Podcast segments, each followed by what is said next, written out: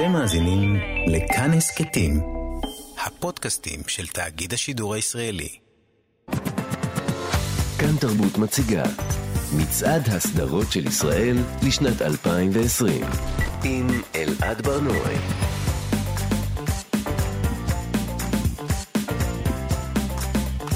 לא הרבה דברים טובים היו לנו השנה, אבל אם יש דבר אחד טוב שליווה אותנו בתקופה המוזרה הזאת, זו הטלוויזיה. תגידו מה שתגידו על 2020, אבל זו הייתה שנה של טלוויזיה מצוינת. שלום, תודה שהצטרפתם אלינו. אנחנו מצעד הסדרות של ישראל, משדר מיוחד בכאן תרבות לסיכום 2020 בטלוויזיה. בשלוש השעות הקרובות אנחנו נחשוף את הסדרות שאתם וצוות השופטים בחרתם בתור הסדרות הטובות ביותר. הסדרה הישראלית הטובה ביותר, הדוקו הטוב ביותר, הריאליטי הטוב ביותר, הסרט הטוב ביותר, הסדרה הגרועה של השנה, וכמובן, בסוף המשדר, לקראת השעה 12, נחשוף את הסדרה הטובה ביותר של השנה. הולך להיות כיף.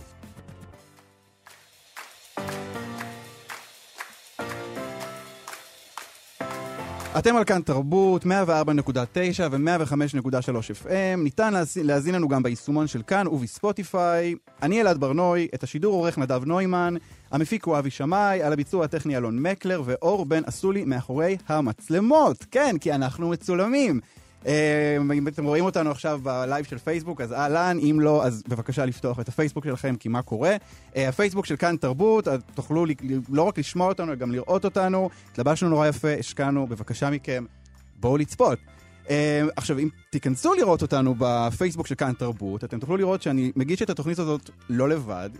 כל שעה אחת מתוך השלוש השעות הבאות אה, יהיה לידי אה, מגיש או מגישה אורחת, ואני שמח לפתוח את השעה הראשונה שלנו עם כתבת תרבות בעיתון הארץ, גילי זיקוביץ'. היי. היי גילי. היי אלעד. את מתרגשת? מאוד.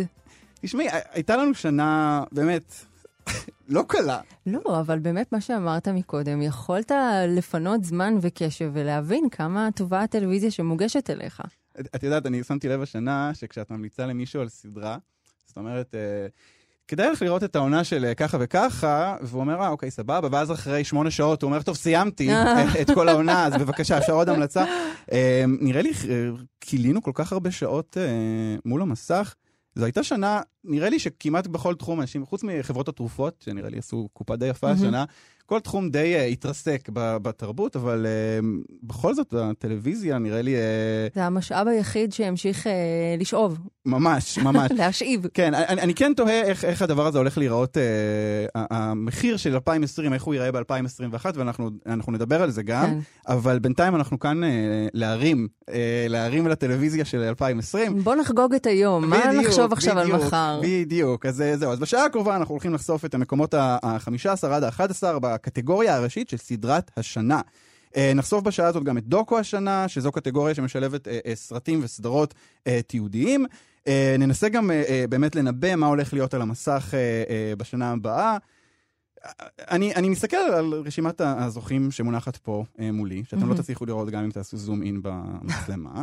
ואני חייב להודות, יש כאן uh, כמה דברים שהייתי יכול לצפות, כן, יש כאן דברים שהיה ברור מהרגע הראשון, וואלה, זה הולך לככב, אבל יש כאן, יש כאן הפתעות, חלקן אה, אה, אה, טובות, חלקן קצת פחות, אה, ואנחנו ננסה גם לפרק את העניין הזה עם אה, מרואיינים ומרואיינות, להבין מה, מה קורה. יש לנו הרבה מאוד להספיק, גילי. אוקיי. Okay. אה, אבל, אבל לפני שנעבור לדירוגים והצבעות וסטטיסטיקות ו, וכל זה, אני, אני רוצה שנתעכב על, אה, על כמה מהרגעים הכי חשובים בטלוויזיה השנה, כי אנחנו הולכים oh. לדבר כאן על, על באמת המון סדרות, ו... יש כאן אין ספור פרקים ועונות ושעות של טלוויזיה, אבל אני כן רוצה שנתמקד רגע mm-hmm. בנקודות מסוימות, לפני שאנחנו מתחילים עם כל הדירוגים והעניינים. אמ, אז אני רוצה שנשים זרקור על, על כמה כאלה רגעים, או פרקים, או סצנות, או דמויות, ואני רוצה שאת תתחילי. אוקיי. Okay. אז למה אני כל כך אוהבת טלוויזיה? למה? כי... כי יש לטלוויזיה איזו יכולת לתפוס את רוח הזמן, לפעמים שנייה לפני שהזמן יודע שזה עומד לקרות. לתפוס איזה צייטגייסט, כזה ממש את ה, אה, מה שעומד להשתנות, אפילו הנורמות שהולכות ומשתנות, יכול להיות שהן תוך כדי שינוי, ולהציג לנו אותם על המסך. זה איזשהו שיקוף של המציאות שהולכת ומשתנה לנגד עינינו. אה, ואני חושבת שאחד השיקופים היפים האלה נעשה השנה באנשים נורמליים, אממ. Normal People, שמבוסס על ספר, אה, ספר של סלי רוני, שהיא בעצמה נחשבת מין ילדת פלא כזו, היא כן, סופרת... היא בת אה, איזה 15 או משהו. לא, היא נורא נורא צעירה, היא עוד לא בת 30, ממש מילניאלית, אה, נחשבת כג'יי די סלינג'ר של המ- המילניאלס. אמ, ונורמל פיפל הוא בעצם סיפור אהבה בין אה, שני תיכוניסטים, שלאורך אה, כמה, חמש שנים אני חושבת, כן. מסיום התיכון שלהם ועד שהם נהיים סטודנטים אה, יותר מבוגרים, עם כל אחד עם אה, מטען הדפיקויות המשובח שלו. Uh, מה שאני אוהבת uh, בנורמל פיפל, חוץ מזה שאנשים נורמליים, סליחה, uh, חוץ מזה שהם uh, באמת נורא יפים, וזה ככה מתרחש בסקוטלנד, uh, והנופים נורא יפים, זה נורא אחר, זה כל האופן שבו הסדרה מתייחסת למין. ולאינטימיות בין שני אנשים, שבעיניי זה אופן שממש משקף את רוח התקופה. ולראיה, אחד הרגעים החזקים בעיניי, אני חושבת שאולי זה היה בפרק הראשון או השני, מריאן וקונל... אה, שהם הגיבורים. שהם הגיבורים, נמצאים בסיטואציה האינטימית הראשונה שלהם, והוא מין מזהיר אותה ואומר לה, אני יכול להפסיק בכל רגע שתרצי. וואו. עכשיו, זה משהו שאני חושבת, אם אני הייתי עכשיו נערה צעירה, זה הידיעה שעם חרטות, ושמישהו ממש רואה אותך, ומה שאת עושה עכשיו זה לא משהו שנתת כי מישהו לקח. אמ, אני חושבת שיש בזה משהו כל כך יפה. כן, ו- זה, זה גם, זה, זה, זה מעניין גם לראות איך, איך כאילו, אמירה כל כך, שאמורה להיות כל כך טריוויאלית וכל כך ברורה של כזה, תגידי לי מה את רוצה, זה באמת רגע, אה, לא יודע, מהפכני כמעט, כן. באופן שאנחנו אה, צופים במין בטלוויזיה. אני רוצה לדבר על, אה, על, אה, על סצנה מסוימת ב, בסדרה ארץ לאבקראפט, מהמם. אה, ש, שעלתה ב-HBO, היא שודרה אצלנו בהרבה אה, אה, תחנות.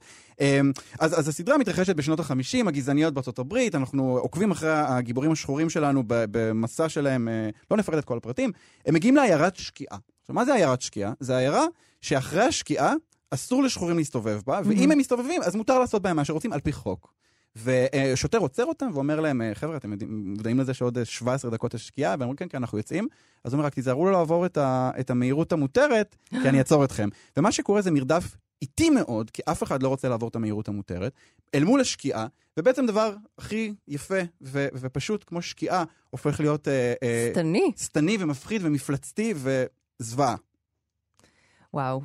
אה, אני חושבת, אה, ערב, ארץ לאב קראפט היא אחת הסדרות שהגיבו ובצורה מהדהדת לשלטון אה, טראמפ, שזה עוד Mm. משהו נורא מעניין, אני חושבת שאפשר היה לראות השנה במיוחד אה, על המסך. אם נגיד בשנה שעברה היה לנו את... אה, אה, אה, הטובות לקרב? לא, זה היה השנה גם. זה היה גם השנה, אבל היו סדרות שדיברו את הנרטיב השחור, אז אני חושבת שהשנה אה, הנרטיב השחור הגיע למסך ובצורה מבושלת מאוד. זאת אומרת, ביקורת. כן. אבל עטופה ב... אה, באיזה אה, ספרותיות כמעט, כן. אתה יודע, ספרותיות בטלוויזיה. אנחנו, אני חושבת בהמשך של התוכנית גם נדבר על עוד אה, תוצרים של אה, ממשל טראמפ ואיך שהם באו לידי ביטוי בטלוויזיה, אבל אה, אם דיברתי מקודם על אנשים נורמליים, אז אני חושבת שלהרוס אותך, להרוס אותך, כן. זה כזה עמ- עמום. אה, הוא ממש ההופכי והנגדי של הסצנה הזאת שתוארה, שאני יכול להפסיק בכל רגע שתרצי, כי הוא באמת מדבר על טראומה מינית. אה, והוא מדבר את הטראומה הזאת בכל מיני צורות ועל פני ספקטרום מאוד מאוד רחב, יש את מי שבאמת נגרמה לה טראומה מינית אה, שאי אפשר לפקפק בה, ויש את הסיפורים הצידיים של אה, החברים הטובים שלה, טרי וקוואמי, שבעצם מה שקורה להם זה שאולי אלו טראומות שאתה יודע אותן בדיעבד, שאתה לא מדבר עליהן בדרך כלל, שאולי הם נמצאים יותר במקום האפור, שאולי הם התחילו בהסכמה כן. והפכו למשהו אחר. אה, כל הסדרה הזו מדברת על תרבות האונס ותרבות של פגיעה מינית, ובאמת מנסה להראות לך שזה נמצא בכל מקום, אה, ובכל צורה ובכל מגזר, זה לא מדלג על מין, וזה לא מדלג על מגדר, וזה לא מדלג, על מצב בחיים ושלב בחיים, זה יכול להיות בכל מקום. כן, אה, אני חושב גם שחלק מהגדולה אולי של הסדרה הזאת, שיש לי תחושה שעוד נדבר עליה כאן, Hmm, רמז מטרים. זה באמת האופן שבו... זה, אין, אין, אין כמעט רגע של, של נינוחות שאת אומרת, אוקיי, זה הדבר הנכון, זה הדבר הלא נכון. לא, זה כל הזמן משתנה, זה כל הזמן משחק, ו, ויש שם איזושהי הבנה מאוד עמוקה של האפור. אה, אנחנו, יש לנו, כתבנו לפנינו עוד המון המון רגעים, אבל אנחנו צריכים אה, אה, ממש. להמשיך קדימה. כן, אנחנו פה. במרוץ נגד הזמן. רגע לפני שנתחיל בדירוג, אני רוצה להזכיר, השידור כולו מצולם בלייב, בפייסבוק של כאן תרבות, כנסו, וזהו, אנחנו מתחילים. כאן תרבות מציגה מצעד הסדרות של ישראל לשנת 2020 עם אלעד ברנועי. המקום החמישה עשר.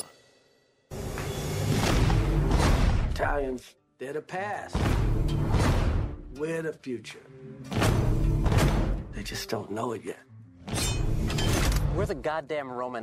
טוב, אז במקום החמישה עשר, העונה הרביעית של פרגו, אנתולוגיית הפשע של אה, נועה האולי, התחילה בתור אה, עיבוד לסרט של האחים כהן, אה, היא משודרת ברשת FX בארצות הברית, אצלנו זה בהוט.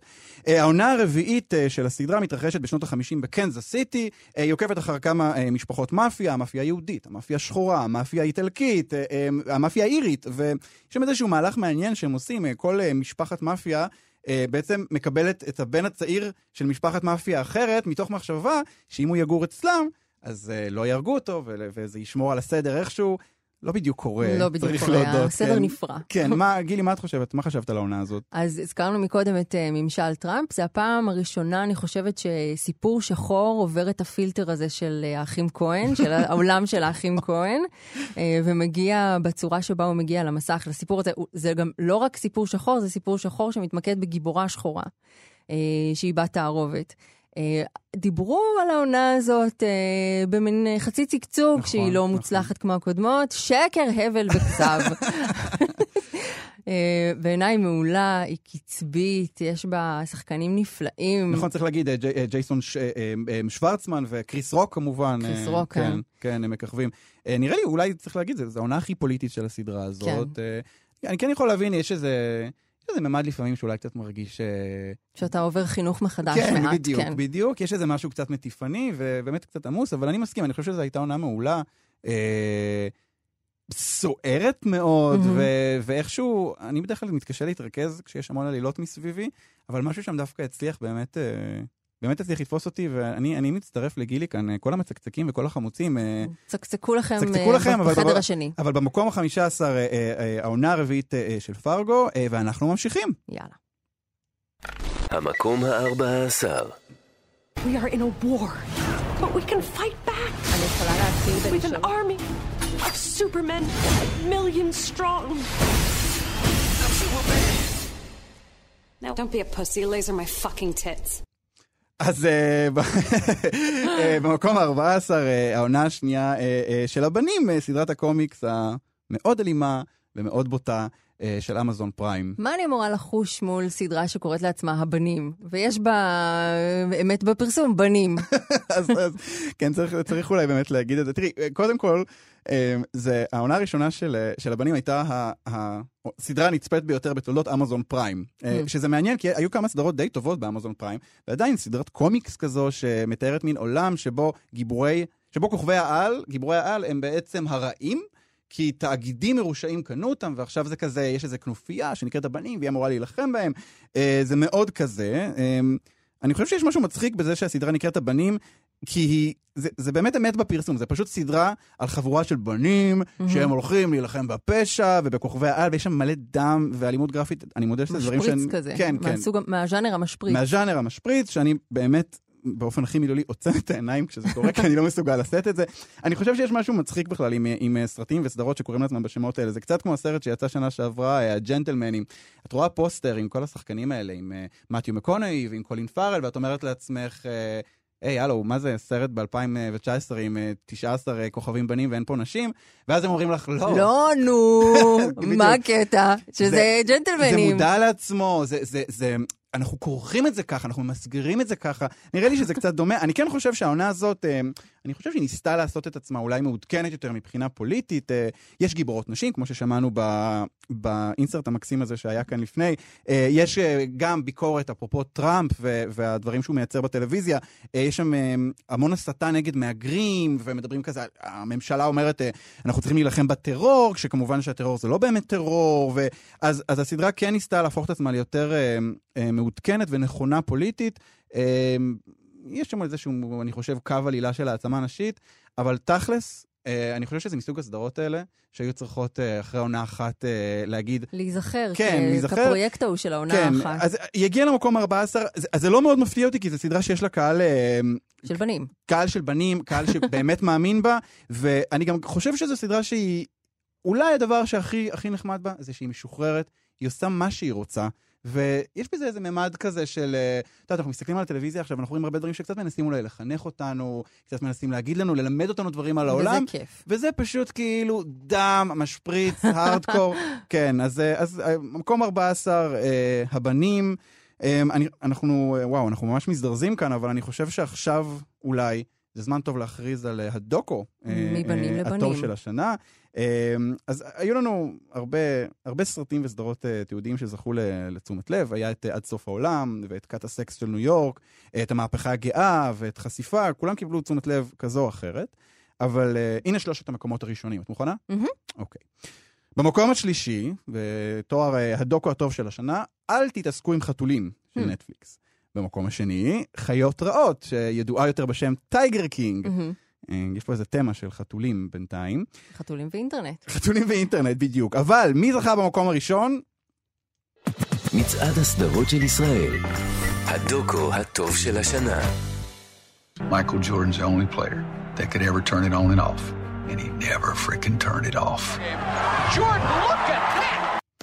מייקל ג'ורדן, הריקוד האחרון, הסדרה התיעודית של נטפליקס על הקריירה של שחקן ה-NBA האגדי, אה, כוכב השיקגו בולס. אה, מייקל ג'ורדן עלתה לשידור באפריל, היא גם זכתה באמי לפרס הסדרה התיעודית הטובה ביותר, אבל כמובן שהפרס שלנו כאן בכאן תרבות הוא חשוב, משמעותי הרבה יותר מכל פרס אמי אה, שיהיה אי פעם בעולם. במתח. כן, כן. עכשיו, אני, אני, אני, אני, אני מודה שקצת קצת הופתעתי מה, מהתוצאה הזאת, כי היה לי די ברור שטייגר קינג הולך לזכות. זה הייתה כזה, לא יודע, לא, לא זוכר ש- שדיברו על משהו כל כך הרבה, כמו על טייגר קינג. זה פשוט הייתה הסדרה הכי סנסציונית. זה גם מסוג הדברים שאתה מתחיל לראות את הפרק הראשון ולא מסוגל להפסיק פשוט. ממש. זה, שילוב כזה עסיסי בין אה, דמויות פסיכיות וסיפור עוד יותר פסיכי. וחתולים. וחתולים באינטרנט. ותספורות מולת, כאילו. כן. ועדיין, אה, אני, אני חושב ש, שכן, זה היה כאילו ברור שזה הולך לזכות, ומה שעוד יותר מפתיע אותי בכל הסיפור הזה, זה שהסדרה שזכתה זה סדרה תיעודית על ספורט, על ספורט, על כדורסל. ותראה, זה גם כאילו, באמריקה יש מסורת אה, רחבה של אה, סרטים תיעודיים עם מוזיקה כזה מרגשת, כמו האינסרט הזה שהבאת מקודם, כן. אה, שבאמת על התעצומות הנפש שנדרשות מספורטאים ואיך הם ניצחו את עצמם. יש מסורת, יש קהל לדבר הזה, אבל כאן... זהו, אז, אז, אז, אז כאילו יש, אני חושב שיש הרבה אנשים שלא מתעניינים בספורט, אני ביניהם אגב, שבכל זאת צפו בסדרה הזאת, ואני חושב שיש גם משהו שהוא קצת גדול יותר, אה, ו- ואיתנו אה, על הקו, כדי לנסות לה- להסביר לנו את התופעה, אה, אודי הירש, שהוא עורך בכאן 11 ופרשן כדורסל, שלום אודי. אה, מה נשמע? בסדר גמור, אז אודי תגיד, מה פתאום בשנת 2020 נזכרנו במייקל ג'ורדן? אמ, קודם כל, אה, קודם כל יש לכם מזל שמייקל ג'ורדן במקום הראשון, כי אם לא, כמיטב המסורת בסדרה, הוא היה מתעצבן עליכם וקולע עליכם 60 נקודות על הראש במשחק הבא. נכון, הוא לא מתמודד טוב עם הפסדים. לא- לא, הוא מתמודד היטב, הוא פשוט הורס את מי שעומד בדרכו.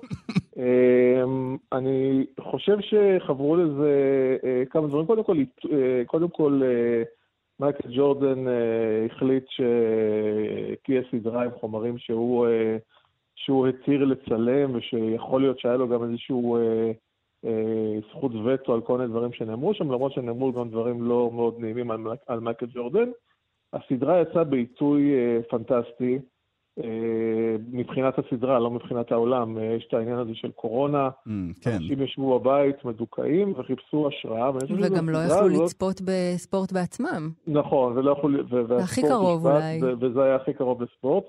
ואני חושב שבעיקר הסיפור של מייקל ג'ורדן הוא סיפור שנותן לאנשים, אה, שכולם, אה, כולנו, אם יורשה לי, אה, אנשים עם מגבלות, ומייקל ג'ורדן הוא כזה מין אדם שהתגבר על כל מגבלה אפשרית, ומכל דבר קיבל אה, השראה, וכל דבר נתן לו אפשרות לנצח ולהתעלות, ואני חושב שבגדול אנשים מחפשים את הסיפורים. אודי? כן, כן, ל- לרגע נעלמת.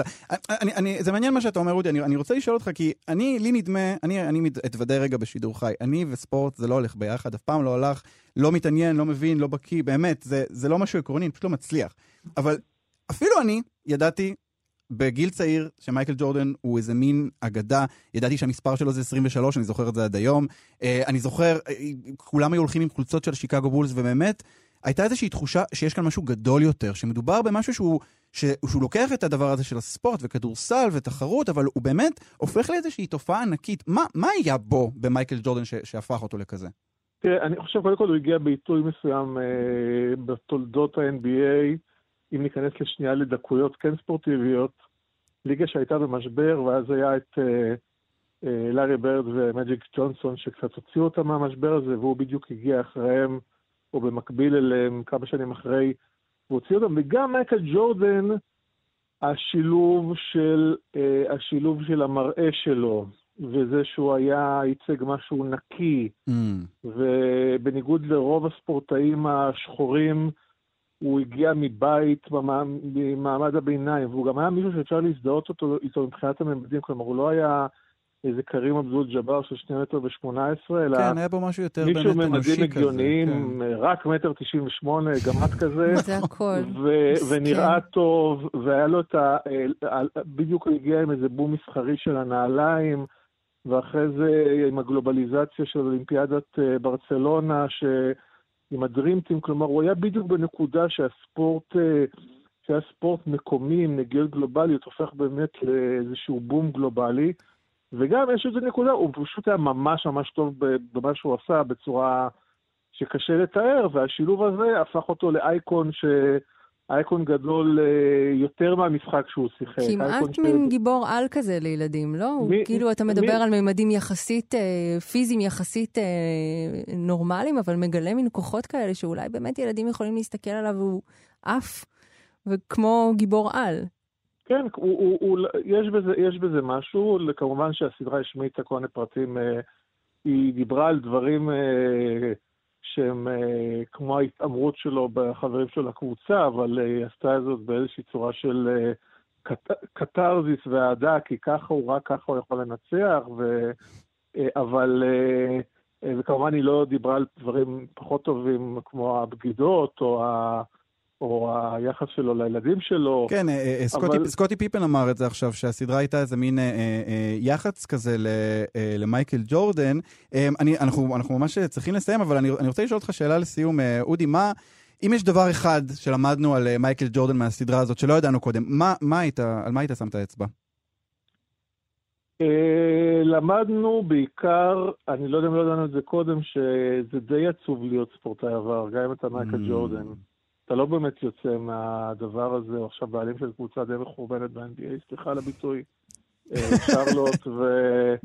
וכאילו רגעי השיא בחייו הם מאחוריו. כן. אומרת, אה, יש משהו ב- בתהילה הזאת שהיא הכי הכי גבוהה שיש, שלא משנה מה שיגיע אחריה, תמיד יהיה כרוך באיזושהי אכזבה. אגב, היה דוקו מצוין של... משקל אה, הזהב, בדיוק רציתי לומר.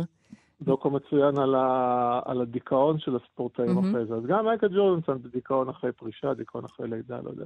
נו טוב, אז אה, נתנחם בזה שאנחנו לא צריכים להתמודד עם הדברים האלה, כי אנחנו אה, בני תמותה. אה, אודי הירש. אה, עורך בכאן 11, פרשן כדורסל, תודה רבה לך. תודה רבה. Everybody get up, it's time to slam now. We got a real jam going down. Welcome to the Space Jam. Here's your chance, do your dance at the Space Jam. Alright.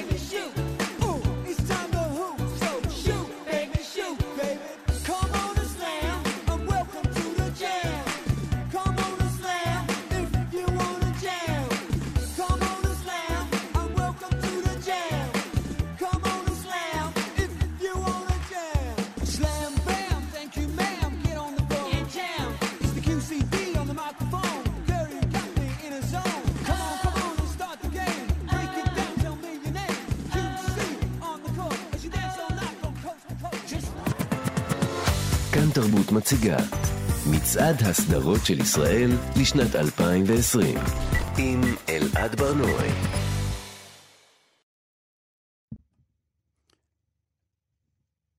אה, אז אנחנו אה, חזרנו לשידור, ואנחנו, אה, אני רוצה להזכיר שהשידור כולו מצולם בלייב ומשודר בפייסבוק של כאן תרבות, וכדאי לכם להיכנס ולהצטרף, ואנחנו ממשיכים למקום הבא.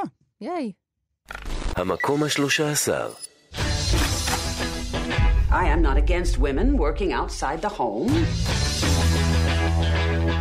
But what I am against is the women's liberation movement. גברת אמריקה, מיני הסדרה אה, עטורת הכוכבות של FX והולו, אה, היא עלתה אצלנו לא מזמן ב-yes VOD.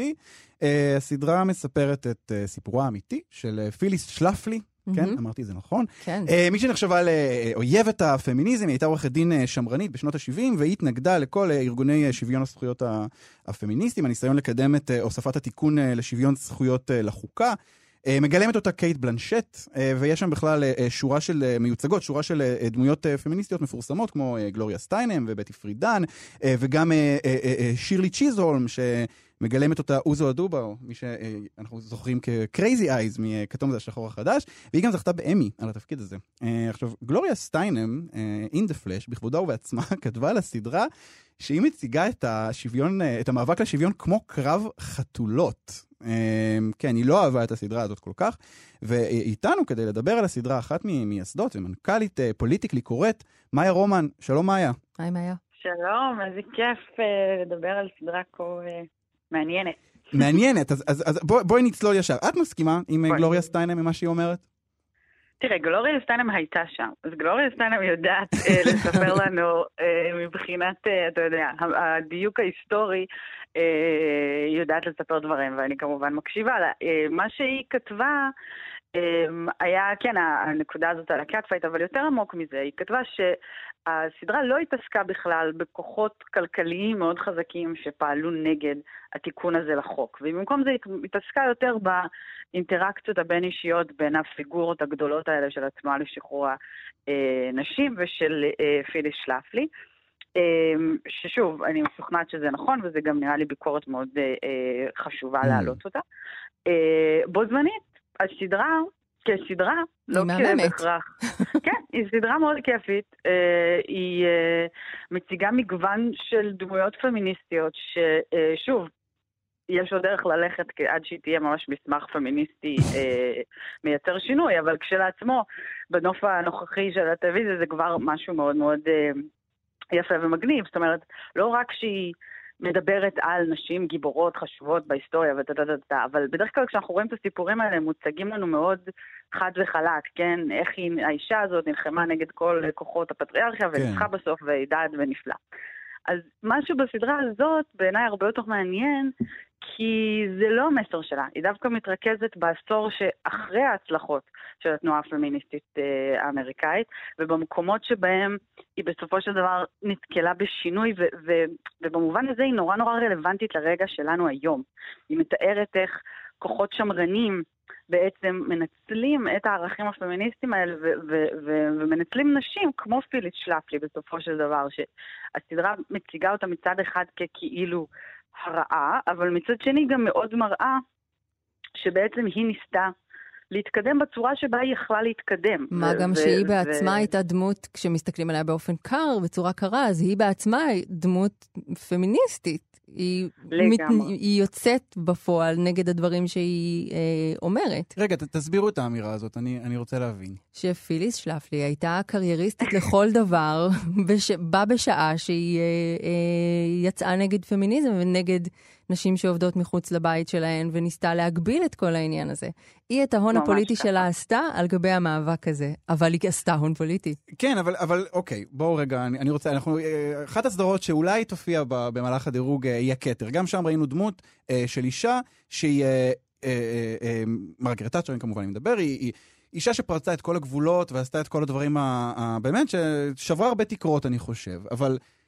יש כאן איזשהו משחק כפול קצת, לא? כאילו, אם, אם את אה, שוברת את תקרת הזכוכית, אבל את אז מתקנת אותה מתחתייך וגם משריינת אותה עם עוד אה, אקסטרה אה, זכוכית לשאר אנשים, אז יש כאן איזושהי בעיה, לא? בוודאי, אבל אני חושבת שזה מה שבעצם אנחנו מצביעות עליו. זאת אומרת, שלפלי היא אה, קידמה ערכים לא פמיניסטיים. דרך אגב, בסדרה ובמציאות זה משהו שהפמיניסטיות שהתווכחו איתה מאוד הצביעו עליו. זאת אומרת, את כאן מתווכחת איתנו, מדברת איתנו, ובעצם. נשענת על זכויות, בדיוק, Mm. שאנחנו נלחמנו עבורן. אה, והיא בעצמה כאילו קידמה איזשהו דבר לא פמיניסטי במובן הזה של שנשים יישארו בבית וכן הלאה. אבל אני חושבת שאם קוראות כאילו יותר עמוק את, את הדיון והוויכוח הזה, אז, אז ופה אולי באמת המאמר של סטיינם כאילו יכול גם היה להפוך את הסדרה לעוד יותר טובה, כי כשאנחנו מסתכלות מקרוב אנחנו מבינות שהוויכוח ביניהם הוא, הוא על באיזה מקום יהיו לנשים יותר זכויות. ו- ושלפלי כאילו אומרת שלצאת מהבית תפגע בזכויות שיש לנשים בבית. עכשיו, שוב, זה טיעון שהוא, אני לא מסכימה איתו כלל, אבל אפשר להבין על מה הוא מבוסס, כאילו הוא מהמם. טיעון שנובע מפחד, טיעון שאומר, יש לנו זכויות מסוימות, וטיעון שקיים גם היום, כן, למשל שאם אנחנו מקדמות שוויון לנשים בארץ, אז ישר ידרשו שנשים יעשו שלוש שנים צבא, או ירצו להפוך את חזקת הגיל הרך ואת המקומות המסוימים כן. שבהם לנשים כן יש יתרונות, ואנחנו יודעות שזה נכון, שישר מנצלים את התנועה הפמיניסטית כדי להגיד, אה, אוקיי, אז אתן פמיניסטיות, אז בואו, למה אתן צריכות לעשות פחות שנים בצבא? למה שהילד יישאר איתכם? אה, זה. אז זה, זה, יש שם טיעונים משמעותיים מעניינים, אה, וגם, יש נקודה נורא יפה בעיניי, שמההתחלה נמצאת שם, והיא שרואים שפיליס שלפלי רוצה פשוט להתקדם בפוליטיקה, וזה המקום שמאפשר לה את זה. בדומה, דרך אגב, לנניח מירי רגב, אה, היא הולכת כאילו לאיפה שמקבלים אותה, ומקבלים אותה דווקא במקום הזה, כי בדיוק המפלגה הרפובליקנית צריכה איזה פמיניסטית שתעשה להם את העבודה הזאת, לא פמיניסטית, אבל אישה. כן. צריכה אישה שתבוא ותגיד את מה שלא נעים להם להגיד. אז כאילו נוצר לה איזושהי אופציה לקידום, אה, כאשר... משתמשת אה, בנישה, ב- כן. בדיוק. כן, ובצד אה, השני לא היה לה מקום כזה. אז, אז שוב, אני לא... שלא ישתמע, אני כאילו חושבת ש- שהעמדה שלה היא לחלוטין העמדה הלא נכונה, אבל ה- ה- זה מה שבעיניי נורא מעניין בסדרה, שהיא כן. מציגה כל מיני זוויות של נשים שלוקחות חלק בדיון פוליטי. אני אה, חושב, לא אה, אני חושב שאנחנו ומי באמת, לא. אנחנו דיברנו קצת על זה מקודם פה, גילי ואני בינינו, כשהמיקרופונים היו קבועים דרך אגב, אבל דיברנו על זה שהשיח אה, של מיטו ויטו באמת, אני חושב, גל של סדרות ו- ו- ושיח פמיניסטי חדש שאנחנו לא ראינו כמוהו אה, עד עכשיו אה, אה, בטלוויזיה, ונראה לי שאולי זו, זו אחת, ה- זה אחד הייצוגים של דיון הכי, הברורים, כן, הכי הכי מפורשים. סבוכים, הכי כן. אה, מפורשים. לגמרי. גב- גברת אמריקה, מקום ה-13 במצעד הסדרות. אה, מאיה רומן, תודה אה, רבה. אחת ממייסדות ומנכ"לית פוליטיקלי קורט, אה, תודה רבה. תודה לכם. ואנחנו ממשיכים. המקום ה-12. Quando sei tornato? Qualche giorno.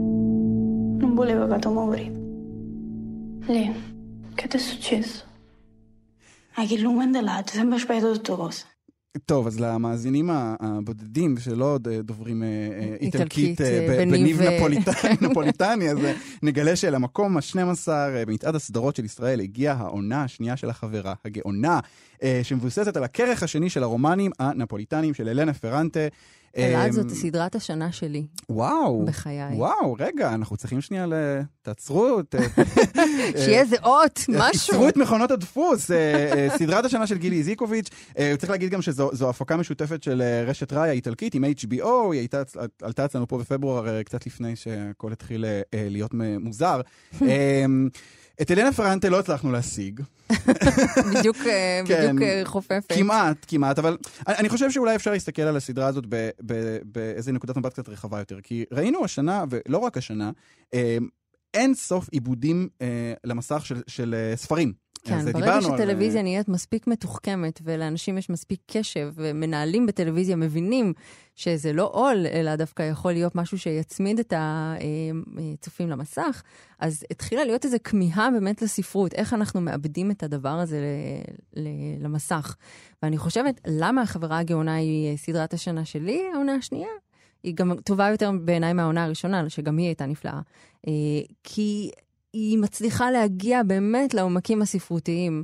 אה, קריאה, בניגוד לצפייה בטלוויזיה, היא פעילות אה, אישית שאתה עושה מול האינטלקט שלך, ולצפות בפירוש של זה על המסך, אה, זה יכול להביא איתו מפח נפש נוראי. ממש. אכזבה נורא נורא אני גדולה. חושב שזה, שזו החוויה שאנחנו רגילים לה אה, באיזשהו מובן. אה, בכלל, אני חושב שהפיצוח הזה של לקיים חוויה ספרותית על המסך, אה, זה, זה פיצוח שהוא נדיר, אבל כשהוא קורה...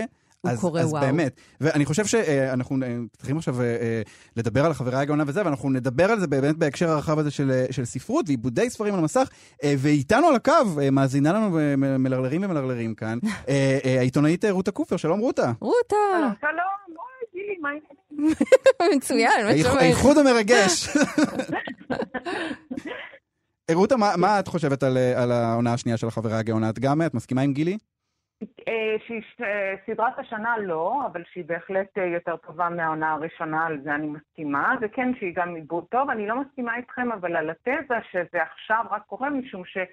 אה, אה, סדרות טלוויזיה מבוססות על ספרים עוד מקדמת ענף, זאת אומרת, על Mm. בית קטן בערבה היה מבוסס על סדרות של ספרים. היה איזשהו רגע של תור הזהב כאילו של HBO עם הסופרנוס והסמויה והעמוק באדמה וכל זה, שאולי שינה לרגע את התפיסה הזאת, אבל בעצם כמעט כל סדרה שאנחנו מכירים ואוהבים או בזים לה, או אני לא יודעת מה, אני אתן רק דוגמה קטנה מהשנה וקצת משנים קודמות.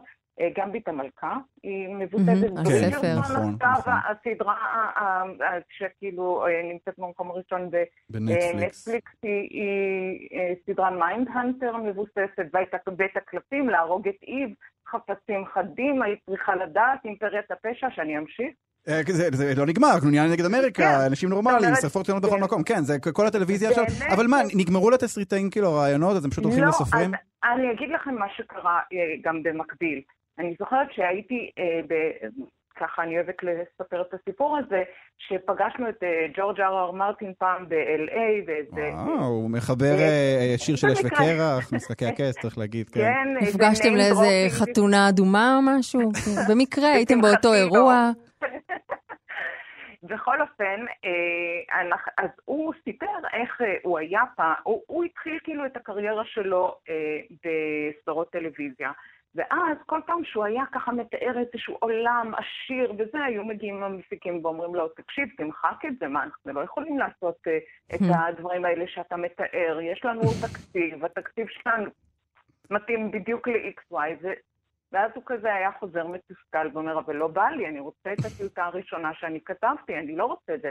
ואז הוא כתב את הספרים שלו. בספרים אתה יכול באמת לכתוב מה שאתה רוצה, כמה שאתה רוצה, אין, אין budget, נכון? כן. ו- ואז מה שקרה זה שנהיה הרבה מאוד כסף לערוצים השונים ולשירותי הסטרימינג, והם יכלו לממש את הפנטזיות האלה של הסופרים. עכשיו, כמובן, כל שיחה, אם תעזו להיכנס לשיחה עם מישהו שקרא את הספרים, את, את כל ספרי משחקי הכס, ואני לא אחת מהן, אז אה, הם מיד יגידו לכם שכמובן שלא, בוודאי הם עשו, עיוותו הכל שם והכל, למרות שהוא היה מעורב בעשייה עד שלב מסוים. בכל אופן, הם מצליחים לממש את הפנטזיה של הסופרים. גם בברידג'רטון, אני חושבת שזה עלה על כל דמיון. שזו הסדרה שעלתה הרגע, נכון? ממש... אה, כן, והיא כן, ממש עכשיו. אה, היא מתארת, כן, את אה, אנגליה בתקופ- בתקופת הרג'נסי, הפאר וההדר וכל שמלה וכל פיקניק, כל ארוחת תה בחמש, נראה כאילו שהושקע שם שכסף הוא באמת לא, לא היה אה, אה, אישו, מה שאומרים. כן, אמ, אה, אה, אני, אנחנו צריכים אה, עוד אה, ממש רגע לסיים, רותה. אני, אני כן רוצה לשאול אותך, אבל בכל זאת להתעקש על העניין הזה של, ה, אה, של התסריטאים. כי אני באופן אישי מרגיש ש, שכאילו, אנחנו רואים כל כך הרבה סדרות, יש עומס מטורף, זה כבר נהיה כמו מין אלגוריתם כזה. ובאמת הספרים, הספרות זה מאגר בלתי נדלה של סיפורים כתובים היטב. אה, באמת עשויים הרבה יותר טוב מרוב הדברים שאנחנו רגילים לראות על המסך. אז יכול להיות ש, ש, שיש כאן איזשהו אה, יובש של, ה, של אה, מאגר הרעיונות של התסריטאי הוליווד? אולי עצלנות קלה? מה אמרת לי, גילי? אמרתי אולי עצלנות. עצלנות. יכול להיות, ויכול להיות שזה, אה, כן, יכול להיות, מא- מאותה סיבה גם קונים ככה את כל הדברים המקוריים שאנחנו עושים כאן בישראל, נכון? ומתרגמים אותה. יכול להיות שיותר קל לקחת טקסט שכבר נכתב ולבנות עליו, וכן, אני יכולה להבין את זה, אבל גם באמת אה, לא כל אדפטציה אה, היא כמובן אה, לא רק. בגלל המצקצקים וזה, יש באמת דברים שהם, באמת אי אפשר להעביר אותם למסך. אני אוהבת לתת את הדוגמה של הספר הדרך של קורמק מקארתי. כן, נכון. שהוא בעיניי כלי לשלמות, ספר מושלם, וכל מה שהוא מתאר הוא מין רעיון פילוסופי, אבהות, אה, הורות, אה, משהו נשגב ככה, ואז בסוף, מה שקיבלתם על המסך זה איזה משהו כמו המתים המהלכים. כן. איזה ס- ס- סרט אה, זומבים סוג ב'. כן, טוב, אני- אני אני חושב שבאמת לתסריטאים יכולים להיות עצלנים כמה שהם רוצים, בסוף הם גם צריכים כן, אה, לתת אה, עבודה. לעשות- לתת עבודה. אה, טוב, רותה קופר, אני מקווה ששנה הבאה אה, נתמלא ב- בסיפורים מעניינים ומרתקים שיהפכו לעיבודים עוד יותר מרתקים ומרתקים. כן, תודה אפשר רבה. לסמוך ו- על כך. תודה רבה לכם. תודה, רותה. להתראות, ואנחנו ממשיכים. המקום האחד עשר. I am Trey Exite to be here. Excité? Really? Um, excité does not mean excited. It means horny. אז אה, טוב, הסדרה המדוברת ביותר של השנה, ואני מצטער, כל מי שינקוב בשמות של סדרות אחרות, אתם טועים. הסדרה המדוברת של השנה היא אמילי בפריז. לא חושב שזכורה לי סדרה שכל כך הרבה אנשים דיברו עליה, כל אחד היה לו דעה, כל אחד היה צריך להגיד עליה משהו. זה נורא, זה איום, זה מזעזע, ועדיין כולם צפו בה עד הפרק תראה, האחרון. זה היה נורא היום, מזעזע, שטוח, מטופש, וראיתי כל פרק. בדיוק, בדיוק. אז, אז בסופו של דבר זה קצת מצחיק אותי כל הסיפור הזה, כי כאילו, את יודעת, ירדנו עליה ו- ו- ואמרנו עוד כמה, אוי, לאן הטלוויזיה מגיעה. מקום 11, היא גברה על הרבה סדרות מעולות, באמת, יצירות מופת טלוויזיוניות. אה, אז אה, לקהל המצקצקים ולקהל המתנשאים, אני רוצה רק אה, אה, להטיח בפניכם את העובדה שאמילי בפריז הגיעה למקום 11, אה, ו... כי היא הייתה fun, וזה מה שחיפשנו השנה. כן, בשיעורים לפעמים- גדולים. לפעמים כל מה שאתה צריך זה לנוח. בדיוק, אם בדיוק. אפשר שזה יהיה מול האייפל, ו- עם איזה קרואסון קטן, כשאתה לבוש בבגדי מעצבים, לפחות מסתכל על אנשים שהם בדיוק עושים את זה. לגמרי, לגמרי. עכשיו, גילי, אנחנו אה, די מתקרבים כבר לסוף השעה הראשונה, אבל אה, את יודעת, באמת דיברנו על זה שהייתה טלוויזיה מצוינת השנה, וראינו מלא דברים, ואנחנו עוד נמשיך לראות את זה בשעתיים הבאות של השידור, אבל יש משהו אחד שמסקרן, שלא לומר מדאיג אותי, וזה מה יהיה שנה הבאה. כי כל ה... ממה שאני יודע לפחות, ההפקות הגדולות נעצרו. הוקפאו, אה, נדחו, הושהו. אה, ו- ורוב הדברים שראינו השנה כמובן צולמו לפני כל שיגעון הקורונה, ואני אני תוהה אם, מה הולך להיות בכלל על המסך אה, ב-2021, ש- שזה כאילו שבוע הבא. מהמם. אז אה, אתה יודע, לפני כמה חודשים יצא לי לראיין את סבריו קונסטנצה, שהוא הבמאי של החברה הגאונה. כן. אה, מעורב באופן חלקי בעונה השלישית שנכתבה כבר, הוא כתב אותה, אבל הוא לא יביים אותה, והיא הייתה אמורה להצטלם זמן רב לפני זה, ולא מצטלמת. וואו. אה, ולגבי, ה- אתה יודע, ה-HBO זה מקום שאתה יודע שבפברואר עולה העונה, והיא בטח, נגמרת באפריל. בטח. אה, השנה הוא חושב שמחצית העונה שהם יצליחו לצלם בדוחק אה, תעלה באפריל, יואו. ואולי לקראת הסתיו תעל- יעלו עוד שניים או שלושה פרקים, כי פשוט אתה עובד עם מה שיש. אז, אה, מה אז. בתוך הבלגן והאפלה הזו, אה, מי שתעשה לנו אולי קצת סדר, אה, ותענה לנו על כל השאלות שלנו, היא מבקרת הקולנוע והטלוויזיה נעמה רק, שנמצאת איתנו על הקו. שלום נעמה. שלום, שלום. אז תגידי, החל משבוע הבא, שנת אה, 2021, אנחנו הולכים לראות פשוט מלא שידורים חוזרים של פרנדס? יש If עוד we're קצת lucky. דברים. יש עוד קצת דברים שהספיקו לצלם קודם. אז, אה, אז, כנראה. אז, אז בואי תעשי לנו רגע סדר. אני, אני, אני, מנסה, אני מדמיין נגיד את, ה, את מה שהולך להיות בשנה הקרובה מבחינת תוכן כמלא דיסטופיות נגיד, זה נראה לי משהו הגיוני, זה נכון? אה, לא בדיוק, אה, לא בגלל שזה לא צריך להיות, אלא בגלל שטלוויזיה לוקח מלא זמן להפיק, אז זה לא Mm. הפקת זריזה שיכולים להגיד, אוקיי, זה רלוונטי וזה. אה, אבל כן יש המון המון המון המון סדרות מדע ופנטזיה ועיבודים לספרים, אימה, פוסט-אפוקליפטיות, מתח, דברים כאלה. אה, שאני מאשימה בזה פחות הקורונה ויותר את זה שכולם רוצים לעשות משחקי הכס. Mm. אה, וכל ההפקות הגדולות שיצאו להפקה כשמשחק הכס נגמרה, פתאום מוכנות. אוקיי. האמת, האמת שגם יש בזה איזשהו היגיון, כי אני, אני חושב שאת כל הדברים האלה מצלמים הרי בטח בסטים סגורים, נכון? עם אפקטים, ובתקופת קורונה אולי קל יותר להפיק דברים כאלה באיזשהו מובן. סביר להניח. אה, אני חושבת שמבין כל הדברים האלה, הסדרה הכי רלוונטית שנתקלתי בה בתחקיר שעשיתי, זו סדרה שנקראת תחנה 11, אה, מיני סדרה Mm, בבית שמבוססת הספר. על- על הספר, כן. ספר כן, מעולה. אה, והיא מתרחשת בעתיד פוסט-אפוקליפטי שבו מגפה השמידה את רוב האנושות, אבל לא מגפה כמו הקורונה, אלא מגפה כמו שפעת החזירים. גם העמדה הולך לעלות ממש בקרוב. נכון, ממש העמדה. עולה. עוד רגע, וזה אפילו לא הסטיבן קינג היחיד שאמור לעלות השנה. אה, באופן כללי יש פה כמות פסיכית של עיבודים לספרים, שבראשם אמור להיות עיבוד חדש לספרי שר הטבעות. וואו. אה, יחסית חופשי כנראה, זה לא יהיה עיבוד אחד אחד ספרים, אלא משהו שיהיה בעולם של שר הטבעות, אבל זה משהו שאמור לקרות באמזון פריים מתישהו בסוף השנה. וואו, כבר אין לי כוח לטרחנות שתתלווה ממש. לזה. ובנוסף אמור להיות עיבוד אה, לסדרה שנקראת מחזור קישור הזמן, אה, גם סדרת פנטזיה מהמם. קלאסית, אה, מסוג הדברים ששמעתי עליהם כזה בחטיבה, כן. ששמעתי גם נכון, על. משחקי הכס. אה, זה אז מעניין, עכשיו המון זה ספרים אנחנו רואים.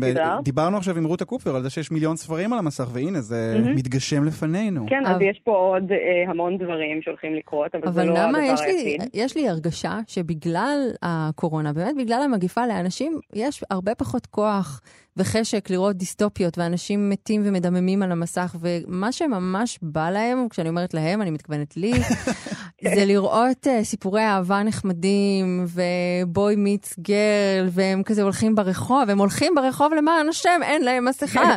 וסצנות של מסיבות, כאילו יש לי תחושה שאולי אה, ההכנות הארוכות לחוד והמציאות לחוד, שהמציאות רוצה קצת אה, איזה אה, אנשים נורמליים, איזה Love Life, עוד סדרה מעולה שעברה יש מתחת אה, היגיון לרדאר. בהשערה הזאת, אני חושבת שהבעיה היא פשוט שסוג הסדרות האלה זה סוג הסדרות שפחות ינסו למכור לך אותן שנה לפני שהן עולות, כי זה פחות כזה הפקת ענק, מהמם. הפקת דגל וזה, ויהיו עוד המון דברים קטנים כאלה, כמו שלפני שנה בסיכום, בתכנון לשנה הבאה, אני מניחה שאף אחד לא אמר, אנחנו כל כך מחכים לסדרה אמילי בפריז, אבל היא עדיין הגיעה ועדיין אנשים ראו אותה. אה, אבל יש גם הרבה מאוד, כאילו, הסדרות שכן יודעים שהולכות להיות שהן קלילות יותר, זה הרבה מאוד רימייקים וריבוטים, כמו כל שנה. אה, גוסיפ גרל הולך לחזור. גוסיפ גרל מקבל עיבוד פנו חדש. את היומן. זה נראה דפוק, באמת. מה, הסרט? וואו. וואו. אוקיי. אה, ביביס ובטן חדש. ביבוס ובטת חדש, וואו. רגרץ חדש. ספינוף של בוב ספוג, שכל הדמויות הם ילדים. אה, שכבר היה עליו הצצה בסרט החדש של בוב ספוג שהגיע לנטפליקס לא Hmm. מזמן. עונה חדשה של בטיפול, זה ממש מוזר. בטיפול הישראלי או או- או העיבוד האמריקאי, האמריקאי? אוקיי. אה, העיבוד האמריקאי, דקסטר אמורה לחזור באיזה קטע נכון, מוזר. נכון. אה, וגם רגע, זה- אמור זה- להיות זה עיבוד השנה- חדש לנסיך המדליק מבלר. שהוא זה עיבוד. דרמטי יותר, נכון? כן, לא יותר קומי אפל, לא. ברור, אין בכלל כל כך מאוד פרטים. עכשיו, אבל זה משהו שקורה, מסתבר. וצריך להגיד אולי, אה, בכל זאת, העונה האחרונה של משפחת קרדשיאן תהיה השנה. נכון, למרות שכבר אמרו שהולך להיות להם כנראה משהו אחר, גם אה. הייתי, בהתחלה אה, כתבתי לי בהערות, oh my god, ג'אדג' ג'ודי נגמרת, אבל אז קראתי שממש איזה יומיים אחרי שהיא נגמרת, עולה ג'אדג' ג'ודי אחר, שיקראו לו במקום ג'ודי ג'סטיס. אז כנראה שגם הקרדשיאן תעשו משהו כזה. הבנתי, אוקיי, אז לא, אז אני לא אעצור את נשימתי, כאילו, בסדר. כן, אה, לא, אל, אל תהיה בלחץ, ולמקרה שמישהו דואג בענייני ריאליטי, אה, יש לנו, כבר עכשיו יודעים על שלוש עונות של דרג רייס שיעלו השנה. של המרוץ לדרג של רופול, כן, טוב, כן, זה... ואחת מהן עולה ביום שהשנה מתחילה. נכון, אז וואו, זה- כאילו, לא זה-. זה ריאליטי שעולה כאילו... מוקלט אה, כסדרה, אה, שלום. אקספוננציאלית הוא עולה, כל... אה, הריאליטי הכי חשוב בעולם. כל שנה מ- מ- מספר העונות מוכפל, ו- כן, וזה גם גם... היום הודיעו שעושים עונה באוסטרליה, שמצלמים אותה בניו זילנד, שזה קצת לא הבנתי. וואו. אז בעצם אמ, אנחנו, אפשר להגיד, נראה לי בביטחון, שלא הולך להיות לנו משעמם. אנחנו לא הולכים לשבת ולצפות רק בשידורים חוזרים, נכון? אה, אני מקווה. מה שאני ניחשתי לפחות מלהסתכל על הרשימות האלה זה שגם אם יהיו, אם תהיה כמות מכובדת של סדרות, כנראה שהריווח בין הדברים שמשתחררים כל Mm. יום יהיה הרבה יותר גדול. אם כזה בשנים האחרונות בנטפליקס זה כל יום שישי עולות חמש סדרות. את יודעת מה, אולי- זה לא נורא, לא. כאילו... כן, אה, זה בסדר גמור מבחינתי, אין לי זמן לראות את כל זהו, הדברים אי אפשר האלה. לראות הכל, די, כאילו, שיגעתם אותנו. והשאלה אם באמת כל ה... אותי, סליחה, כן. תמשיכי. כן, סליחה, זה מה יהיה עם סדרות שכבר התחלנו לראות, כבר נשאבנו אליהן, ומה קורה עם העונות הבאות שלהן. זה Mm. מטריד אותי מאוד, כי אני מחכה כבר שנה וחצי לעונה החדשה של גברת מייזל המופלאה. שרק של עכשיו אמזון הודיעו פריים. שכנראה אנחנו חוזרת. איתך באבלך. לחלוטין, העונה עולה כל שנה בדצמבר, והשנה בכלל לא היה כיוון של להתחיל את הצילומים. לרוב שהיה בלאגן, כי זאת באמת סדרה שקצת בעייתי לצלם אותה בבידוד, כי יש בה המון סצנות ברחוב, המון נכון, הופעות. נכון. אה, ו- והודיעו לאחרונה שהם התחילו, הם סוף סוף מתחילים להתכונן צילומים, שאמורים להתחיל בחודשים הקרובים, והם גם, כנראה אה, יעשו הרבה אפקטים. אופ- אה, גם אופוריה, נכון? כאילו, כן, היה לנו עכשיו את אופוריה ה... ממש מחכה להתחיל. כן, זהו, אז היה את הספיישל, אה, אה, אה, בדצמבר היה הספיישל הראשון, יהיה עוד בקרוב. אחד עוד רגע, אבל בעצם העונה היא כאילו בהקפאה כרגע. היא בהקפאה, יש את הספיישל, הספיישל השני אמור לעלות בינואר, ואני חושבת שספציפית אצל אופוריה כל כך מתעסקים בזה שהעונה צריכה לעלות, כי זו סדרה שמאוד תלוית זמן, היא ממש מתחילה בלתת את תאריך הלידה של הדמויות. וברגע שהיא מתחייבת לזה שהיא בקורונה, אז מה שהיא עשתה כבר, היא לא יכולה להתעכב יותר מזה, כי אלה ילדים בני 17. נכון. אז אנחנו לא רוצים לחזור כשילדים בני 20 ולהגיד, לא, לא, הנה הם בן 18, הכל בסדר. כן, טוב, הכל צריך- צריך- להודות שזה דבר שכבר אה, קצת הורגלנו לראות על המסך, בני 35 שמשחקים אה, תיכוניסטים. אה, כן, זה, לא, הם גם, קשה להגיד שהילדים האלה באמת מ-17 במציאות, אבל לפחות אה, אנחנו יודעים את תאריך הלידה שלהם, אז זה קצת בעייתי. כן. הדבר שמטריד אותי זה מה יהיה, והאם הדרך להתגבר על זה באמת תהיה כמו ההפקות צ'יק צ'אק שעשו בינתיים, שאתה רואה את כולם כזה מתקשרים בזום. אני לא רוצה מאוד לראות... שלא. זה נורא, אני לא רוצה לפתוח את הטלוויזיה ולראות את עצמי בטלוויזיה, עושה זום. כן, זה איום ונורא. אה, אני מניחה שמה שהרבה אנשים יעשו זה מה שבאמת ההפקה של מיסיס מייזר מתכננת לעשות, שזה אה, להשתמש באפקטים.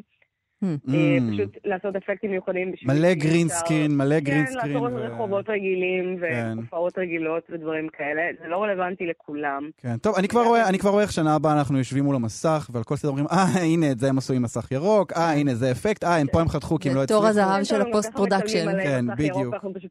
לא.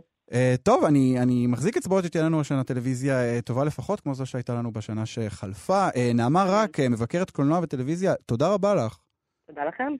אמ, טוב, גילי, אנחנו בעצם הגענו לסיומה מה, של? השעה הראשונה של מצעד הסדרות, אבל זו רק השעה הראשונה, אני מזכיר. יש לנו עוד שעתיים אה, גדושות ומלאות לפנינו. אה, נעשה רגע סיכום קטן של התוצאות. אה, אז בקטגוריה הראשית של סדרת השנה, במקום ה-15 פרגו, במקום ה-14 הבנים, במקום ה-13 גברת אמריקה, במקום ה-12 החברה הגאונה, ובמקום שקר, ה- שקר, זה מקום ראשון. ובמקום ה-11, אמילי בפריז. Um, בתואר דוקו השנה, אה, הסרט או הסדרה התיעודיים הטובים ביותר, זכה uh, מייקל ג'ורדן הריקוד האחרון. Uh, בשעה הבאה נמשיך לחשוף את הסדרות שנבחרו על ידיכם במצעד, ואת כל הטוב הזה תגיש לצידי לא אחרת ממאיה סלע, שהיא כבר נמצאת פה ואני רואה אותה. היי מאיה. גילי איזיקוביץ', תודה רבה לך. אילן, תודה שהזמנת אותי. היה מאוד כיף. ממש. Um, אחרי החדשות אנחנו נחזור אליכם למצעד הסדרות של ישראל בכאן תרבות. אל תלכו לשום מקום. נסיים עם ריף כהן, אפרי. דש לאמילי, יש לי תחושה שעדיין לא סיימנו איתה. נתראה בתחילת השעה הבאה.